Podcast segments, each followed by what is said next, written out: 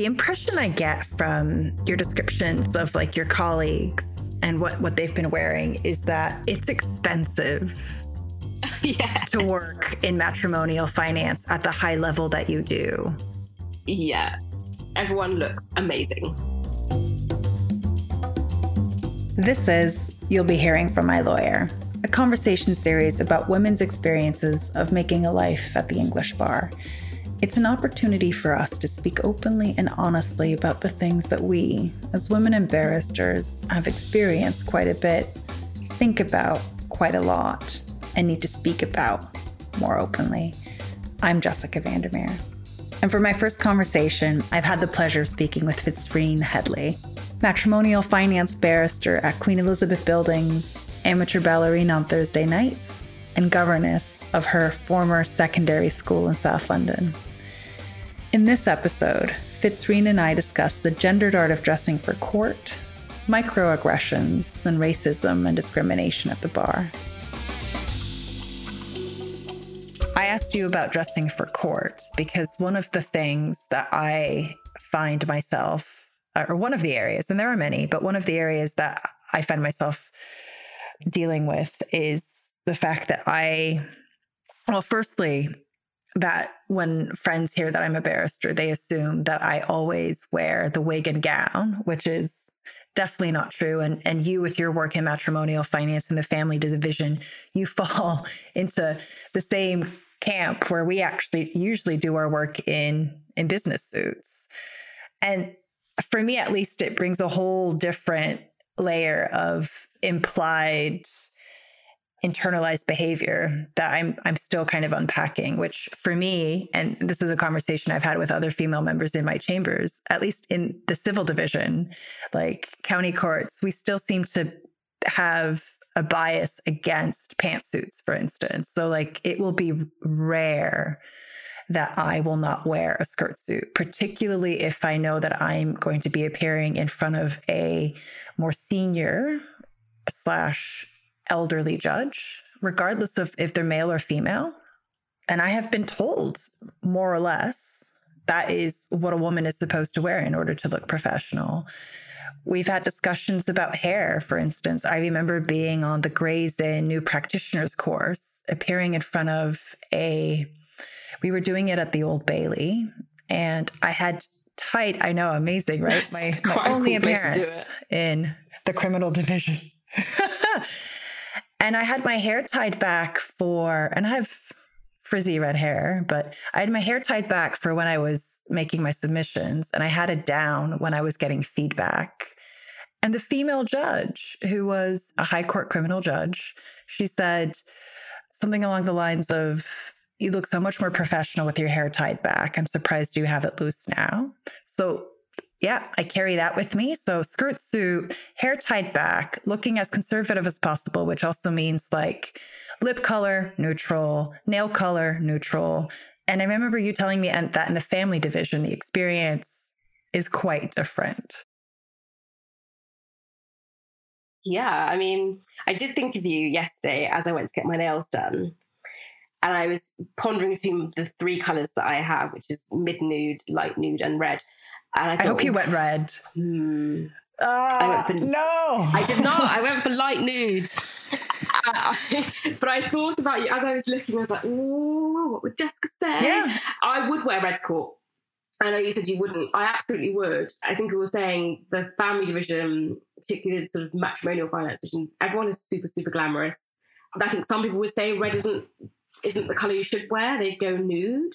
But I would say that a lot of people would be okay with me having red nails, hair blow dried and groomed, not getting away with my afro in court at all. Not that I have a proper afro anyway. It's kind of just a curly mess half the time. So I was thinking you actually on that because we've got our say school picture day, our work day. And I was thinking about the fact that there's no way I'll have my natural hair in a picture on there. And bizarrely, and I think problematically, uh, this morning I was going to the gym and my PT said, "Oh my goodness, you caught the sun," and I had. I I, I did think yesterday, gosh, you look very glowy, but it's because you've been not been putting enough sun cream on. I'm properly several shades darker. I thought, I really hope those pictures are in black and white.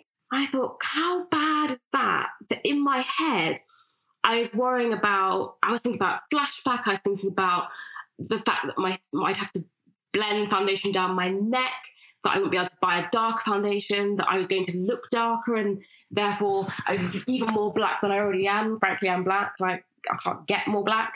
And that was a, a very much internalized thought, but it's one of those thoughts that scared me when I had it. And I felt really uncomfortable with myself, thinking, what on earth? Like, I don't really care that I'm darker in the summer because it looks like I'm wearing makeup and I feel like I look more even toned. But I felt really like you should have thought about that before a picture's taken. It's ugly. It's really ugly. Let's say you had to be in court tomorrow and you were out on Fleet Street and now that you you say that your your complexion has has gotten slightly darker, you might need to pick up some new foundation. Yeah, no, you're not getting that. Yeah, I was. I funny. I was. I was thinking about this again today because I was in Boots, and Boots sort of in Clapham doesn't have really any dark shades. It gets slightly darker in Superdrugs, but you do not get dark shades on Fleet Street, save for the most expensive foundations, which might stock your shade. And I do remember buying a. I say buying. I didn't buy it. I went in to test the darkest shade they had in a particular foundation. I adduced it was probably one or two shades too light, and therefore went on the internet and found that ASOS was stocking two shades down and bought it then. But that does mean that if I need to suddenly run to court last minute and put some foundation on my face, I can't. I've got to be stocked up before that. And you can't even do it in sort of Space NK. I remember going Space NK in Covent Garden and I said, Can I get a tester for this? And she said, No, we don't stock it in your shade. I was like, Okay.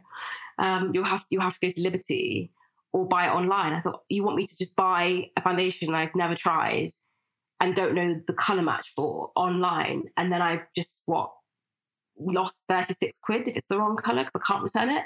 Yes. Mm, I, I can't see why you don't think that's a problem. Although they have changed their policy now and won't have if the brand doesn't produce a tester range of the whole range, they won't have it, or some kind of new way of looking at it. Though I don't know if they've actually rolled that out. They might do some some secret shopping over at Space NK and see what they've actually managed to produce. slightly more inclusive. It dawned on me that, like, just like with foundation, where on earth were you going to find the kaleidoscope of human skin color, flesh colored pantyhose? Yeah around Fleet Street. Mm. If they don't even stock a whole range of darker shades of foundation for, you know, more melanated people. Yeah. I mean, even if we think about it more broadly, if I'm very, very pale, I would have to buy, I suspect, my nude, and I'm little bunny ears around like sort of quotation marks, nude colour tights in a very light denier so that they aren't so sort of tanning. Um, so you would be able to get away with it. If I put on a pair of those tights, you would all think I was casket ready. It would look terrible. And actually, the yes, casket ready. The only places that do anything like that are very expensive. They're Falke, they're Wolford. There's a black lady who now does a brand, the name of which escapes me, that does nude coloured tights for different shades. And I think also perhaps Kim Kardashian's Skims range does a range of different, because obviously even things like a nude bra, you know, people are like, oh, so you'd obviously wear a nude bra under a white shirt. Why would I do that? show up, I wear a black bra. I how does that not show up? Like, well, it sort of will, but it's better than a nude bra or a white bra. And also, there are very few nude, as in black or brown skin tone nudes. Although actually, things places like H and M now do stock uh, a much wider range. But tights is something that has not sort of cottoned on. Uh, I think there used to be. So many, many, many years ago, I'm just going to offend everyone again. My mother used to work in Marks and Spencer in the Pantheon store, which is the big one in Oxford Street. Um, so she would probably be about 17. And a pantheon indeed. the um she had a lady come up to her in a tight section and say, Hello, darling. Um, where are the nigger brown tights? Sorry? And she was like, What? the nigger brown tights. And apparently, used to either they were actually named that or everyone would know them as nigger brown and they were just brown tights. And this lady would have been, you know, in her 70s, 80s, and this is back in the 70s or 80s. So she's, you know, probably long dead now. And her mum just described her, herself as being like utterly taken aback. But at the same time, she was like, oh, I guess that's what she calls it. I'll just point them out to her. But that is so horrific for someone to come up to you and say that and just think it's perfectly normal to say that. What's the problem? But yes, apparently would have had previously that as a colour of tights, sadly. Marks and Sparks. Not clear if Marks and Sparks ever, before Marks and Spencer come and sue me, not clear if Marks and Spencer actually called them it themselves, but a colloquial way of doing it. Um, but that was unfortunately the way in which people referred to them and still were referring to them in the 70s and 80s. Bless my mum for not losing her cool. She was a I think she's probably very big on customer service. So you just find them, you get on with your day. But that's a story that stuck with me for quite a long time. It leads me back to the comment that was made twice during conferences when you were a pupil about the wood stack. Yes. Or the wood pile, which is before our conversation, I, I did a, a, a, wiki search on that statement because I was quite curious about its etymology because I only know it from the States, which is where it has a particular context. I think in relation to the Underground Railroad and hiding slaves or former slaves while you're transporting them to to the north where they could be free. But again, no one hold me to this. But what I was shocked by were the the amount of times that that statement still comes up, and particularly in like the British, Australian, and New Zealand context, even as late as 2010. And the excuse is exactly the same one that I guess we're kind of allocating to this woman that that your mother served at Marks and Spencer's, which is at that time, this is the expression that would have been used, and that's the only one I know. But what's also really curious to me, and I'm thinking back to the conference itself, right? Because this would have happened 10 years ago, fine. But there are so many other phrases that that client could have oh, chosen. Oh, yes. like, for instance, like a wolf in sheep's clothing. Oh, yes. There are gives tons of more, not even just more appropriate in the sense of inoffensive, but more appropriate as in more appropriate for the context statements that could have been used. Yeah, yeah, yeah. Yeah. Do you find that there's I mean, there, there have been other instances that you and I have spoken about in passing about being in court or in particular court related settings, right? Like conferences with clients or negotiations or mediations or things like that, where like your being Black has changed the nature and the tone of the conversation. I definitely find people are more careful. Some, well, they're either just willy nilly, and now they've seen a black person, they need to think of all the racial slurs they've heard of in their life and say them all as much as much as they can in the next 20 minutes. Or they sound like they're treading on eggshells. So I had a judge, I can't remember what I was saying, some I was just talking about how it, it was basically the same thing for one client as it was for the other client. And he said to my opponent, Well, yes, exactly. Miss Headley would say that's like call, pot calling kettle black. And he said, Oh, I sure didn't say that. I thought, What? That's, I think those pots and kettles are actually black, like as in black as in the colour, not it's not a racial slur. Like the there are lots of things that I think are probably racial slurs, but I wouldn't take offence to someone using that. So I think there's definitely that kind of, oh, just be careful in case she's really offended. It reminds me, I'm going slightly off topic, of all the sort of, we're going to change the Simpsons characters to people of colour. Why? That is not the point. we really do not care that you're using a white person to, to voice Dr. Hibbert. We don't care. You're just distracting from the things that are actually important. We're not going to be offended by every single thing. There are very specific things that are offensive, and they're very easy to note. So don't run off and start making everything else an offensive problem because that's not helpful. And that's what that makes me think of. But I mean, largely, I'm getting much better. I mean, I saw some of the responses to the Middle Temple report and I, I couldn't finish reading it. They were pretty horrendous, some of the things that people said. What were the ones that caused you to stop? Gosh, there was just there was a lot of how people felt about being at qualifying sessions and saying you're not going to be able to make it because of the color of your skin. And the idea that someone actually got up and said that to someone is is so upsetting because you, you, they know nothing about them. They don't know whether they are hugely educated and, and the most brilliant advocate you've ever seen. They just saw their skin color. And to go around and say that to someone as a member of an inn is incredibly offensive. There's a couple of the ones that I didn't see in there, but I know firsthand have happened. But I suspect I've got very good reason for knowing why they're not in there. But I know a, a colleague of mine was told, having finished a hearing, he was asked where he grew up, and he said, "Well, I'm in this country. I was at boarding school in this country." I said, "Oh, where are you from?" Said, "Oh, I'm from here. I'm, but I'm Nigerian in origin." And the judge had said to him, "Oh, well, you speak very well for a black." Wow. And this is quite recent, I take it, not like 70 yeah. years ago. No, no, no, no, no. I mean, yeah. these are colleagues who are our age, so they are they they haven't been at the bar for more than sort of 10 years. And this is what we're still getting, which is horrendous, actually.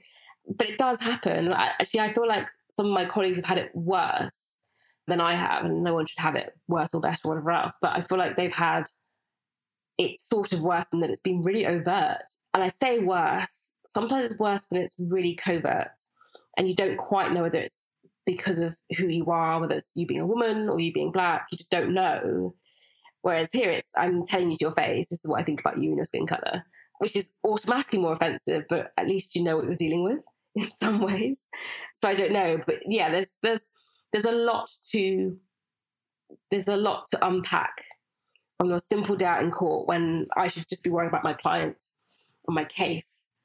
I don't want to have to also worry about whether I'm you know, going to be called the solicitor. I say the solicitor, so that's an insult, but I'm never going to be counsel. I'm always going to be a solicitor. I'm going to be like, actually, if I get called solicitor, that's a good day.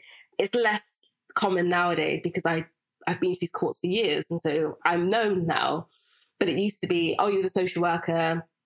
Who's representing you today? And you think, why don't you just wait for me to tell you who I am? Wouldn't that be easier? Yes, it would be easier. Okay, let's start with this. Counsel. How do you introduce yourself when you sign in at court? Uh, yeah, Fitzrene Headley Counsel. All one word. Yeah. Or two, I guess. Just, it may as well be my no. It may as well be just one word. One word. Um, Fitzrene Headley Counsel. Yeah. Yeah. No, I'm not bothering with the pause. We'll just counsel. Just write it down. I'm going to sign in I can carry the biggest blue book in the world and you're still going to think I'm a social worker. So there's no point. I'm just going to tell you, I'm going to look you in the eye and I'm going to dare you to think anything different. Write it down, counsel. Because I've had too many of that. Usually not in London, actually, usually out further out of London, where when you begin, and it's, I think you'll know this as well, there are always in the sort of more regional courts, there's like a set of barristers who are always there and are really well known. So when you're starting out, no one knows you and they will start making their assumptions about who you are immediately. And it may be that they assume you are a client because they've never seen you before, but usually you're probably not going to be called the social worker. Or if you are unfortunate enough, like I was, to be in the Bailey, just learning about Bailey. Are you here to see one of your friends? What? why would my friend be here? I don't have any barrister, barrister friends. Oh, you mean a defendant? You mean my defendant friend? I see. No. So is this is this when you were doing when you were investigating coming to the bar? It was, yes. I went to the Bailey with my mum to sort of oh, see oh what it was like. And I did and funny enough, I actually that day saw a black barrister doing a summing up to a jury and he was incredible. And I don't even remember who he was, but I just remember thinking, oh, wow, that's actually quite an interesting job. But to get through security with, you know, people saying, oh, so obviously, uh, which of the defendants is your family friend? You think, uh, yeah. No. Who, who are you supporting here? um, exactly. Wow. Yeah, unbelievable. Yeah, because Alexandra Wilson. So after our first conversation, I started rereading her book because it, came up in our first conversation, and it it, it reminds me of a, a, section of the book where where she echoes the same thing that on, um, as part of her you know monster preparation to try and, and make it to the bar, she attends the Old Bailey repeatedly to just look at what is happening, and also gets asked if she's family of the defendant, you know, who she's with. And I think this even persists when she's becomes a barrister, if I'm, yeah, if I'm not does, mistaken. Yeah. You wrote a review of her book, didn't you? I did, yeah. I mean, I wrote it from a point of view that I don't think anyone's expecting. It's obviously a very good book and it's a very, very important book. But my review is very, yeah, this is going to keep happening. Rather than being what it could have been, which is a review saying, I'm utterly shocked and disgusted by what's happening here and we need to change it. My review was very, yes, been there, done that, entirely echo her sentiments. It's a real shame that you haven't noticed before, but if you think it's a one off, it absolutely isn't. You need to work on it, which makes it a very deadpan review. And it's much more about her sentiments than it is about the book itself, which I think is a, you know, if you're coming to the bar, I think is a must read. If you are of color, of, I don't know, a sort of oppressed group, it's important to see what it can be like. And if you are not and you are more privileged and and you're sort of cisgender and everything else, you, it's also important to see what you could be falling into the trap of doing. I think the only real group who whom it's not essential reading, I think it's reading for everyone, but essential reading is someone like her or me, because this is just our life. This is how we live. Whereas I think a lot of my colleagues would be really saddened by what she writes about and really think, I hope this is a one off. Whereas I can sit there with some of my other colleagues and say, no, that's that's the reality of being at the bar. There are elements to it which are only experienced by certain people and are actually quite unpleasant. And they're things you have to carry with you whilst you're just trying to get your job done, which means you have to, even the kind of normal phrase of having to work twice as hard. The reality is, I am working twice as hard because I'm having to deal with the prejudice as well as do my job. Whereas lots of my peers aren't doing that; they're just doing their job, um, which makes it easier on them in many ways. Yeah, they don't have to constantly sift through the kind of. Uh, I almost call it the um, choose your outcomes adventure series in terms of yeah. how you respond to like the various microaggressions that you endure yeah. uh, through a day on this job, going to court or meeting clients or just existing it is, in this, it is, in this it is just existing sometimes. It's why I think actually now I think about it, that comment from the lady in the bar really irked me because it's the idea that no matter what I, no matter how polite I am and how I can do literally nothing, I can still be called the rude person. Um, and there are some people who, and we've all had opponents who are utterly disgustingly rude, um, who just have nothing on their mind other than being as unpleasant as they can that day. Whether it's because, you know, and I tend to think, I've said this to you before, I don't know what went on this morning. I'm going to assume they had a bad morning and I'm not going to contribute to reputations for people. Say, oh, oh, that person, they're always like this. Mm, okay, maybe they had a really bad morning that morning, but let's not all have a reputation behind them and then start it's snowballing. There's some people who deserve it, but let's not do that for everyone because I I could have a reputation of being really angsty and feisty and rude from nowhere, but then it rolls on, and then now that's my reputation. It's, I mean, it's not, but it could be just from being black and then going, oh yeah, no, she was quite rude, and oh yeah, did you find her rude? Oh, I found her a bit rude, and then it just snowballs. And so I'm very keen on not creating reputations for people. I take people at face value if you want to be an ass today, be an ass. I'm not engaging with this because all that will happen is you'll just switch it and I'll become the rude person, even though you've been discussing the whole day. There's we've got a job to do. We've got clients who are paying us. Get on with your job. this is the way I feel about it. Yeah.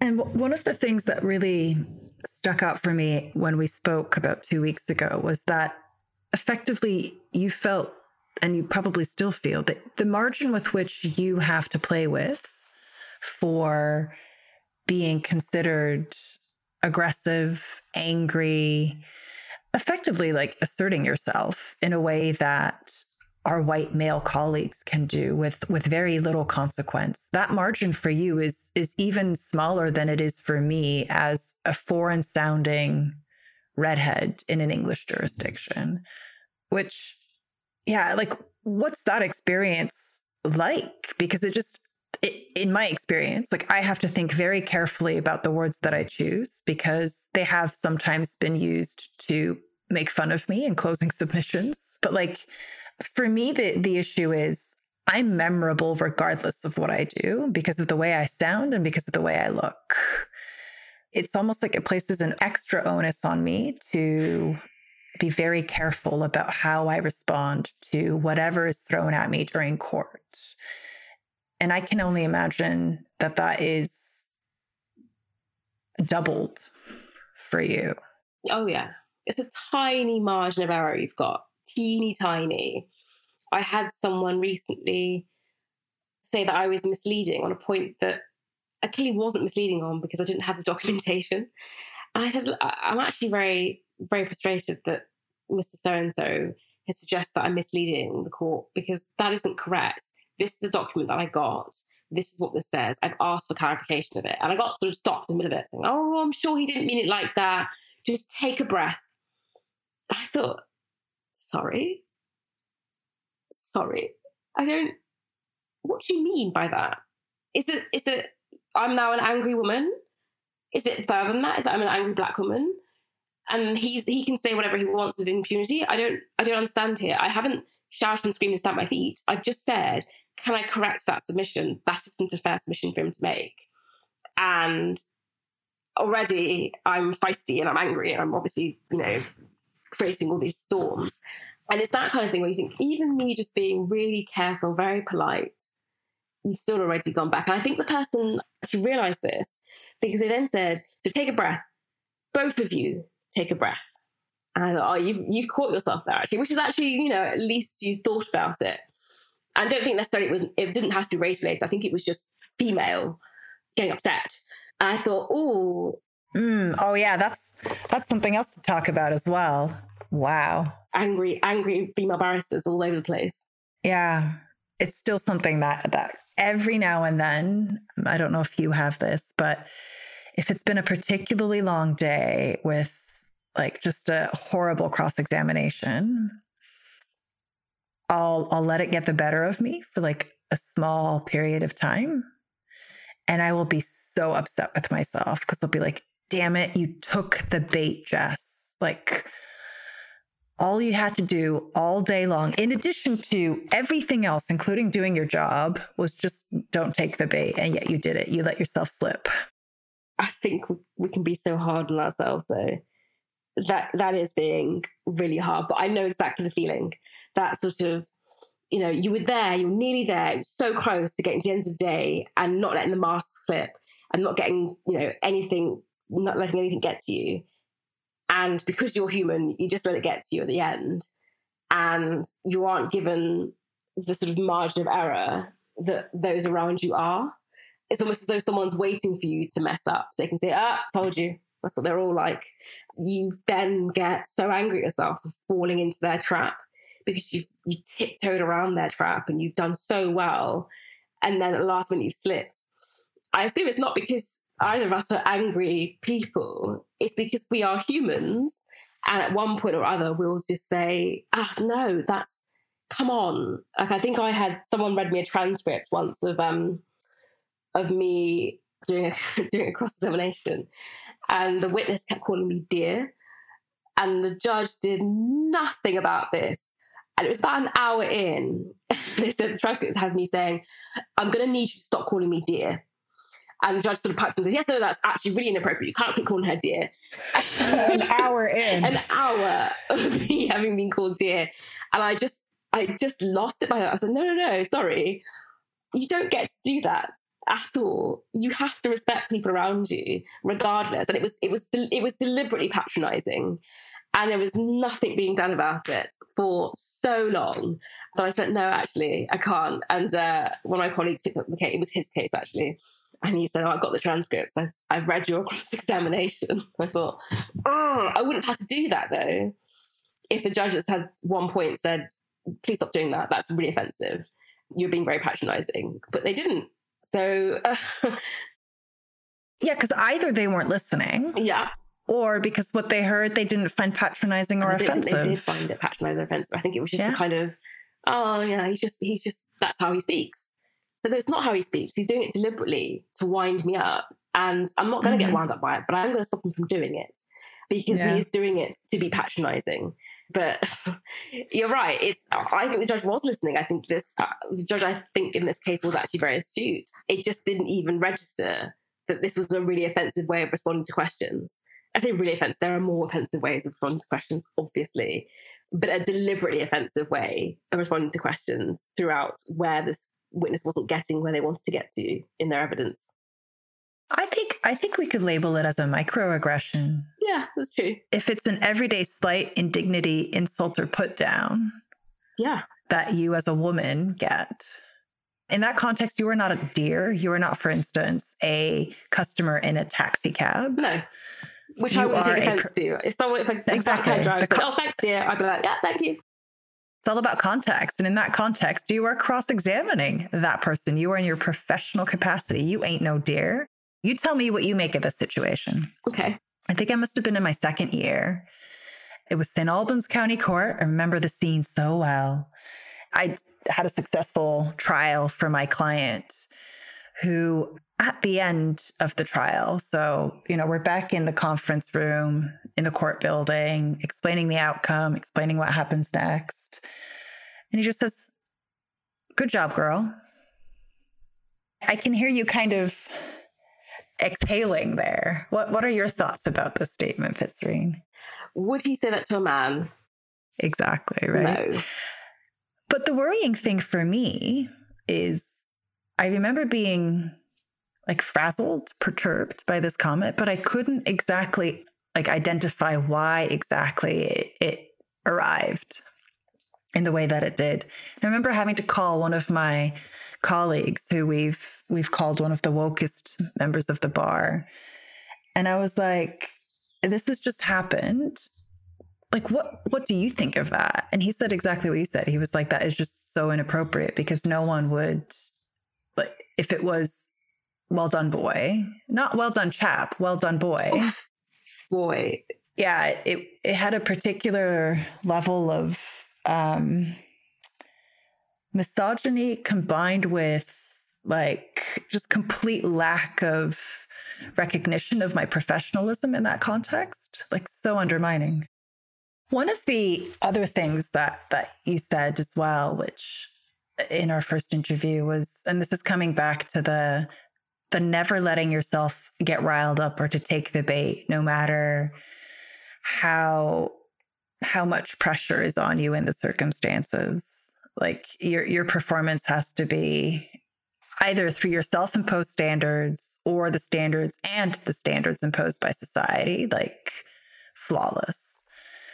And one of the things that you said was the reason why is because you think about the next person, the next Black person that comes after you in that particular courtroom.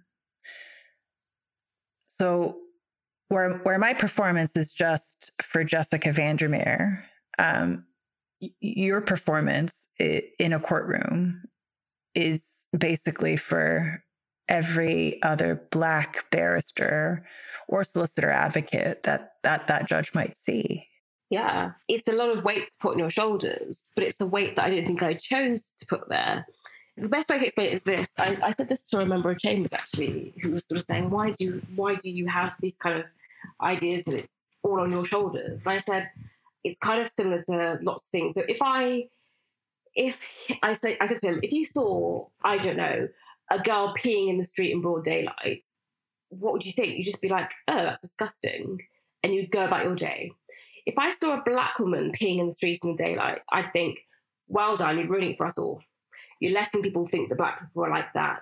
This is really important. You don't act that badly. And that's not the way to think of it. It's just not. I should be able to detach myself from it. But it's the same as the, you know, woman versus black woman that being a, a particularly defining characteristic, which is then sort of spread across the board and used to define the wider group. And so I feel like if I go into court and I'm I don't know the law or I'm rubbish, that they think, well, I've only seen one or two black barristers in my time here in the last five or six years, and the only ones I've seen have been rubbish. So they must all be rubbish. And I can't have that as my legacy in this job because I just think it will make it harder for me and everyone who comes behind me. And so I do need to be sort of always on my A game for more reasons than the sort of standard barrister reasons, which is again really quite sad. But it is how I felt. I really feel as though, particularly in matrimonial finance, whether there are a few people who do it kind of more on the side, but but no other, in the, the top four matrimonial finance sets, there are no other black people. It's just me.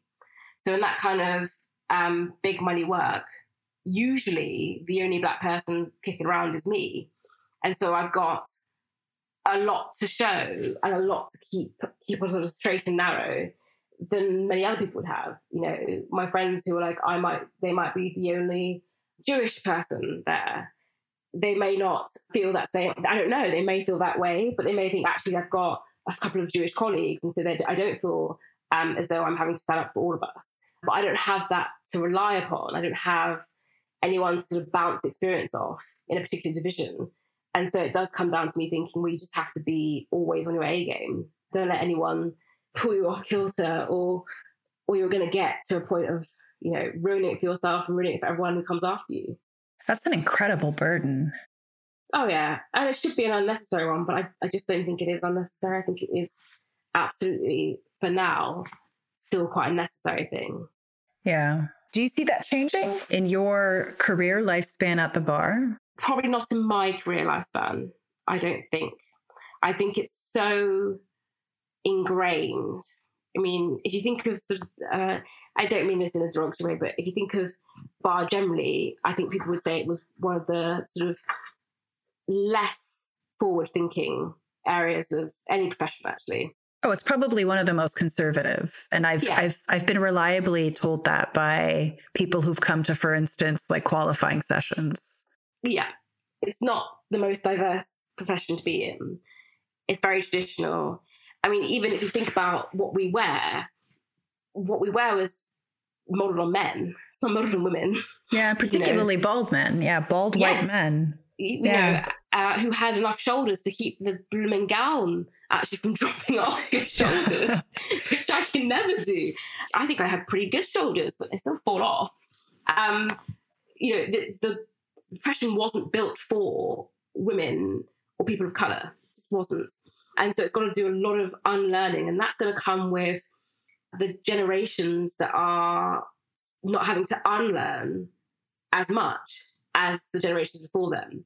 We are still an unlearning generation, but I suspect the generations, maybe one or two below us, are not an unlearning generation. They're just a learning generation, and they won't have to think about their prejudices because there'll be fewer and far um, further between.